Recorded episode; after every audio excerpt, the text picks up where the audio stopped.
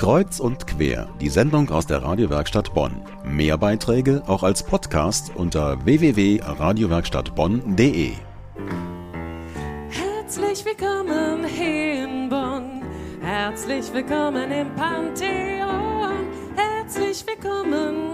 Spaß bei Lach mal was mit Wünsch dir was. Ja, lach mal was mit Wünsch dir was heißt es am Mittwoch nun bereits zum sechsten Mal im Bonner Pantheon Theater.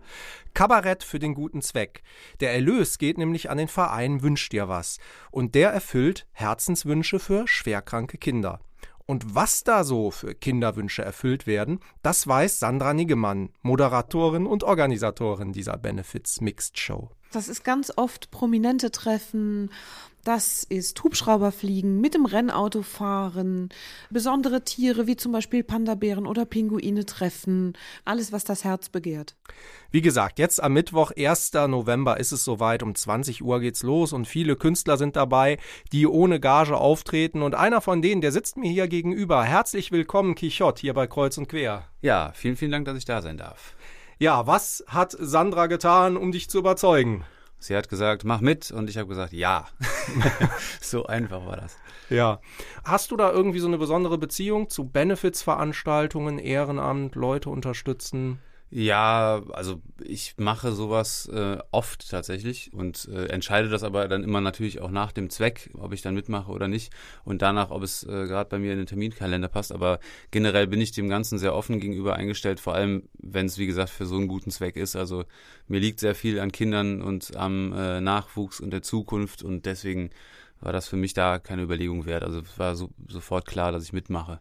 Und ähm, wie gesagt, das habe ich auch in der Vergangenheit immer gemacht, wenn mir irgendwie eine, ein Zweck sehr, äh, sehr gut erschien, dass ich dann für umsonst da auch spiele. Ne? Mache ich jetzt nicht jeden Tag, muss ja irgendwie auch von irgendwas leben, aber äh, das kann man immer gut einstreuen und ich mache das sehr gerne. Ja. Du bist äh, selber als Künstler auf der Bühne, aber du bist auch, ich sag mal, so ein bisschen im Pantheon zu Hause, weil du auch selber moderierst. Das stimmt, ja. Wir haben den äh, Raus mit der Sprache Poetry Slam, der Mhm. äh, regelmäßig stattfindet, immer so äh, fünf bis sechs Mal im Jahr. Und da moderiere ich mit äh, meinem Kollegen äh, Ingo Pies zusammen diesen Slam. Da treten dann immer acht äh, Künstlerinnen und Künstler gegeneinander an im freundschaftlichen Dichterwettstreit und es macht immer sehr viel Spaß und ja, ich komme ja aus dem Poetry Slam und kann da sozusagen meine eigene Veranstaltung machen. Das finde ich sehr schön. Ja, du kommst aus dem Poetry Slam. Also ich habe dich ja einmal live gesehen und deswegen habe ich ein sehr gutes Bild von dir, was du auf der Bühne machst. Und ich glaube, alle, die dich kennen, haben das auch. Aber wenn man jetzt, wenn ich jetzt jemanden erzählen soll, ja, was macht der Quichotte eigentlich, wüsste ich gar nicht, wo ich da anfangen soll. Also du erzählst über, wo darf in Deutschland ein Reh die Straße überqueren, bis hin wirklich zu gesellschaftskritischen Themen und bist du jetzt Kabarettist? Bist du Singer-Songwriter? Bist du Rapper? Wie kann man dich da einordnen? Also was das Reh betrifft, das ist tatsächlich auch gesellschaftskritisch. äh, äh, das nur an der Stelle, aber das muss man sich, glaube ich, mal live angucken. Ich würde sagen, bei mir sind da die Grenzen irgendwie ein bisschen fließend. Ich finde sowieso diese Unterscheidung zwischen Comedy und Kabarett in Deutschland so ein bisschen überflüssig. Also äh, für mich persönlich passt die nicht und in dem Fall wünsche ich mir tatsächlich, es wäre ein bisschen amerikanischer. Da gibt's ja dann irgendwie Stand-up-Comedy und die darf auch gerne mal politisch sein und äh, gesellschaftskritisch. Und äh, wenn man hier in einer Comedy-Show was Politisches und Gesellschaftskritisches äh, sagt, kommen mitunter dann tatsächlich einige Zuschauer und sagen, naja, das haben wir jetzt aber nicht erwartet. Ne? Also wir wollten hier irgendwie lachen und uns gerne nicht mit den schweren Themen der Welt befassen. Das finde ich, äh, in meiner Show verfließt das so ineinander. Ne? Also da gibt es absoluten Klamauk, aber ich äh, habe eben auch Themen, die mir am Herzen liegen und äh, die werden da auch angesprochen. Am besten, wir hören einfach mal in einen deiner Songs rein, dann können die Hörer sich vielleicht auch mal ein Bild machen, wenn sie dich nicht sogar schon selber auf der Bühne gesehen haben. Hier in den Fugen, da wächst immer was Grünes, was da nicht hingehört. Wie kriege ich denn das weg? In dem Fall ist es hier Moos. Am besten geht es, wenn man das mechanisch nimmt. In der Mitte steht ein Elfenbeinturm, an dem kein Efeu wächst. Mach dir da einen Reim drauf. Ich pflanz Gedanken, bis das Kunsthaus zerlegt ist. Grüner Amaranth, Junge, Unkraut vergeht nicht.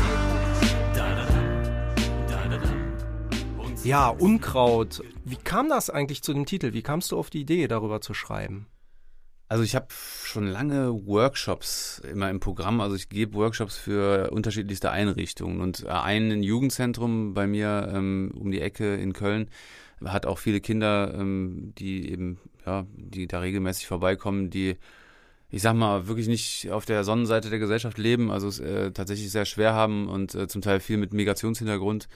Der Song ist sozusagen denen gewidmet, weil ich oft finde, dass sie doch ähm, in der Gesellschaft mit einer starken Ungerechtigkeit zu kämpfen haben, weil sie aufgrund ihrer Namen oder ihrer Hautfarbe oder was auch immer ja, doch noch diskriminiert werden und schlechtere Chancen haben ähm, als äh, Gleichaltrige mit selben kognitiven Fähigkeiten, die eben aus sehr, sehr guten sozialen Verhältnissen kommen und vielleicht aus Deutschland sind äh, oder hier geboren sind, ähm, was die zum Teil ja auch sind, aber äh, innen sieht man es halt nicht an. So, und das, ähm, ja, das ist eigentlich der Hintergrund dieses Songs. Ja.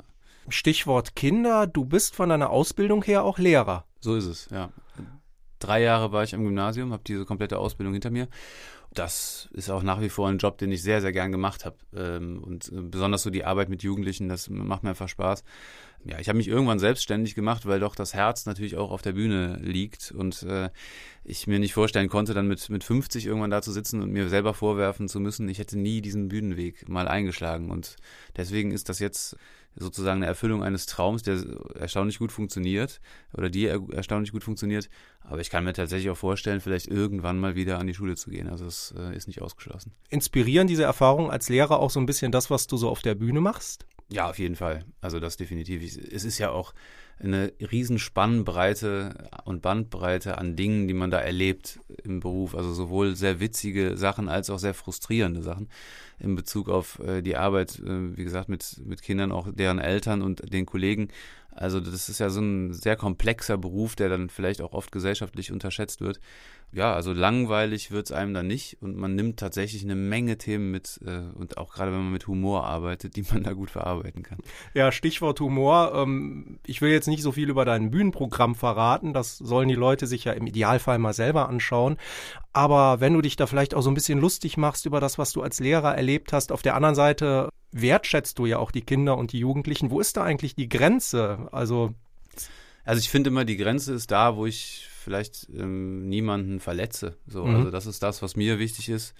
Ich habe noch gestern war ich beim Deutschen Comedy Preis als äh, Gast eingeladen und der Ehrenpreis ging an Ottfried Fischer. Ja, also Otti ist für mich auch ein total guter, toller Künstler, der am Ende seiner äh, Dankesrede dafür plädiert hat, wirklich das Feingefühl der Humoristen doch irgendwie äh, ja sehr bewusst aufrechtzuerhalten, wenn es darum geht, äh, eben Humor äh, gut anzubringen, auch die richtigen politischen äh, Sachen da Unterhaltung zu zeigen, vor allem halt Menschen nicht zu verletzen. Und das ist das, was ich versuche. Und wenn das gelingt, bin ich froh. Ich gehe aber auch ein, dass, also eine Provokation ist mir auch wichtig. Also ich möchte schon mhm. eine Provokation erreichen.